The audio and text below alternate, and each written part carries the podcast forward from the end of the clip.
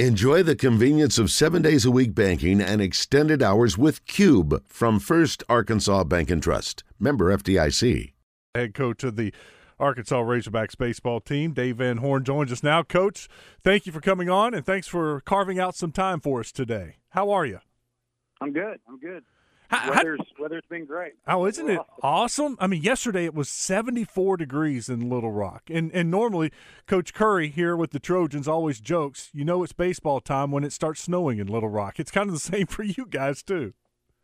It is. You know, it, it was nice, pretty much early December, but as uh, the school was about ready to kick back in over here, it uh, it got it got a little nasty, but we've gotten our work in.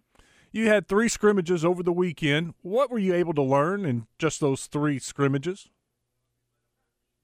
Well, I, I mean, we learned a lot about our team really in the fall. You know, as far as the three scrimmages, I mean, I don't think we really learned a whole lot as far as what we didn't already know. We have really good pitching, and there's a lot of there's some position battles, and we'll just we'll just let them kind of work themselves out. The thing that we're you know we're we're hoping for is that these younger pitchers will continue to get better and you know feel comfortable here, and uh, they'll be able to help us when we start playing other teams.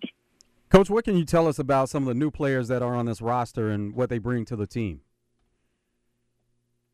Well, you know me, I don't say a whole lot about the freshmen. Uh, they still need to go out and prove it. Um, we do have a couple of transfers that you know, have been in Division One baseball for a while. So, you know, when you're talking about, I'm talking about Mason Molina, left-handed pitcher that we got in. That's a junior that has a chance to be in our rotation. He's really, really hard to hit. Um, we didn't hit him much in the fall. Uh, he just uh, he's a little deceptive and has a high carry fastball. Won't get into all the technology, but he's uh, he's been really good for us. And got another left-hand pitcher who's kind of a, you know just a specialist guy, left on left.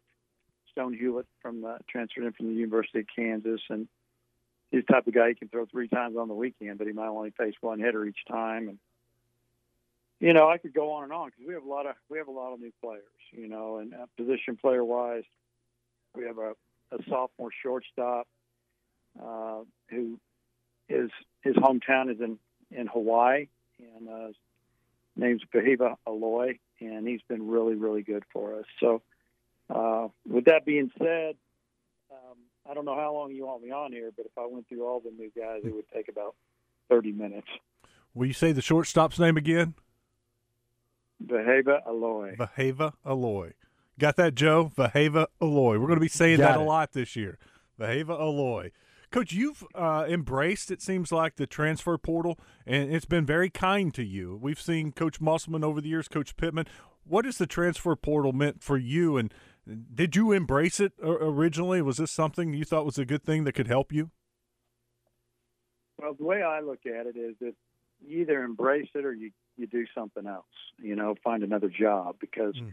it's just the way it is. And, uh, you know, you can get upset about it and say it's not fair, and whether it is or isn't, uh, it, it, it's there, and it's it's uh, part of our game now. And uh, I would say that we've done a good job of selecting guys. Um, you know, we've we've lost out on some guys that we really wanted.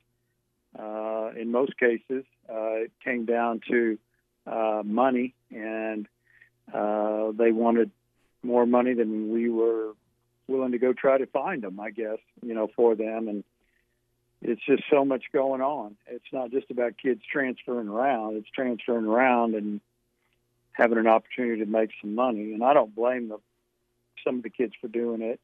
Uh, there's, there's some, there's, there may be a time to transfer, but sometimes, you know, after your sophomore year example, if you don't play a lot as a sophomore and you're a really good player, maybe a prospect, uh, I don't know if it's if it's worth transferring because of, in our sport because of the draft and uh, you know development, and that's where you make the real money. But uh, I do get it. I think that we've done a good job with it, and we try to get kids that'll fit in with our program. We don't try to get too many. Uh, we're just trying to fill some needs and some depth, and uh, we're just trying to compete in the best baseball conference in the country every year. Along those lines, how has NIL helped with the sport of college baseball because of having those partial scholarships, and now these guys are able to to benefit from that and and help pay some of those scholarship costs? No, yeah, I, I'm I'm all about the NIL. I I mean it's uh, it, can be a little crazy um, because there's no limit in a lot of the places uh, that we have to recruit against. Um, they might have a little more, or they might have a lot more, and uh, you know, so we we're all about it. I mean, I, I think with 11.7 scholarships, ridiculous. College baseball making money uh, for the NCAA, and we could go on and on about that. But it's uh, it gives them an opportunity to, like you said, to supplement scholarship. Um, you know, in the past, honestly, our best players would leave here and they were in debt. And you know, you can say, well, you know, a lot of college kids are, and uh, but you know, most of the time, football, basketball, and some of these other sports, they're not. But baseball players were definitely in debt because we didn't we didn't get full scholarships, and if we did, we wouldn't be able to win enough because we wouldn't have enough, you know, enough depth, so to speak. So, uh, I, I I've enjoyed it. You know, it's good to see these guys come to college. Maybe some guys are, are skipping pro ball for a little while to come to college because they have an opportunity to combo our scholarship with NIL money and uh, actually make a little money and maybe put some money away. And uh, I'm, I'm I'm fine with it. It is what it is. So we we've got to embrace it and go out and raise money, and we've got to get it. We're talking with Razorbacks baseball head coach Dave Van Horn. Coach Hagen Smith has gotten preseason honor after preseason honor. How has he taken all this? Uh, have you seen it? You know, go to his head or anything like that? How uh, just how has he taken it? He's he's uh, he's a great teammate. He knows he's going to be playing pro ball this summer. Uh, he wants to he wants to he wants to play in the last game of the year. That's what we're all trying to do here. So, with that being said, uh, he just does his routine every day and he works extremely hard. You know, he's one of our team captains, and it's more on work ethic than it is being verbal. I mean, he you can't outwork him, and uh, he's put in his time. He deserves everything he's getting. He's he's really really good. You're also back in familiar territory with the team as a whole being in the top five in uh, different publications. It, it could depend on which one you're looking at, where you're ranked, but familiar territory being in that top five and a lot of expectations coming into the season. So, uh, how, how's the team feeling about what's projected? Well, I don't. We don't really talk about it too much. You know, I think I've mentioned at one time that you know it's a you know we appreciate that maybe media and people that are really involved with college baseball, you know, have a uh, that have a little feel for it have ranked us pretty good because we have good players. And you know, we just seem to whenever they don't rank us pretty good we we end up climbing in there. So uh, I don't think we get all hung up on it here and we're not patting our, ourselves on the back so to speak. We just we just do what we do and you know hopefully we can we can stay up there that means we've won enough games to stay in the top 10 and uh, you know the, the SEC every year is it's so unpredictable because everybody is really talented, and a lot of times it comes down to just you know guys staying healthy and it's timing. Uh, baseball is up and down, and you just got to learn how to handle it and and uh, you know try to try to be at your best at the end of the season. I know how important the catcher position is to you. Is this year the the depth that all of a sudden you have? Is it a pleasant surprise? What are you going to do at catcher?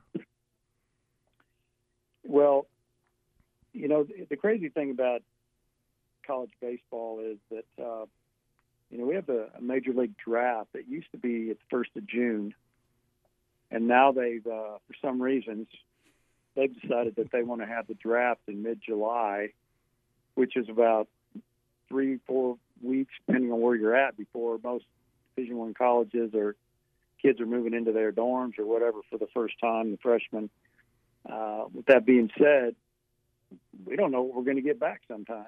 We don't know if the high school kid or the junior college kid or the transfer kid that we signed is going to make it to school. So, you know, you you got to have at least two good catchers, and it'd be nice to have two catchers and maybe a young one to bring along.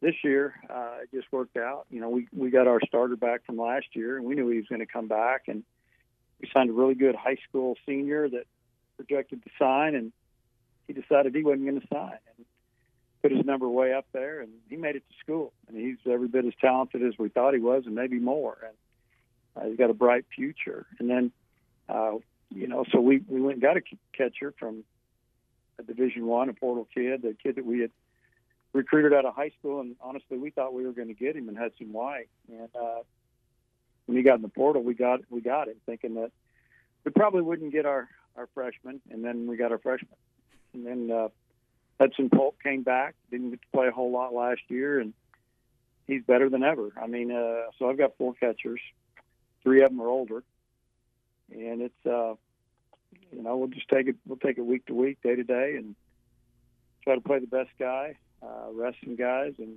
do the best we can. And, and they know they know our situation. At the end of the season, uh, two will graduate, one will sign pro, and we'll be down to one one returning player next catcher next year. So it can change really fast, and uh, but it's a good problem to have. Mm. Coach, a little over two weeks away from the first series against James Madison. How do you get the team in a flow and get ready for the season and, and having actual games going from practices and scrimmages over the next couple of weeks into uh, real real games that start a series? Well, you, you know, I tell our guys really we're going to do the best we can to get you ready. You know, we asked them to do certain things over the holidays to come back, you know, pretty much where they left off at a minimum uh, when they left here. And if they do that, we can pick up practice and, and keep it rolling. Uh, injuries will be down, pulled hammies, you know, different things that happen early in practice.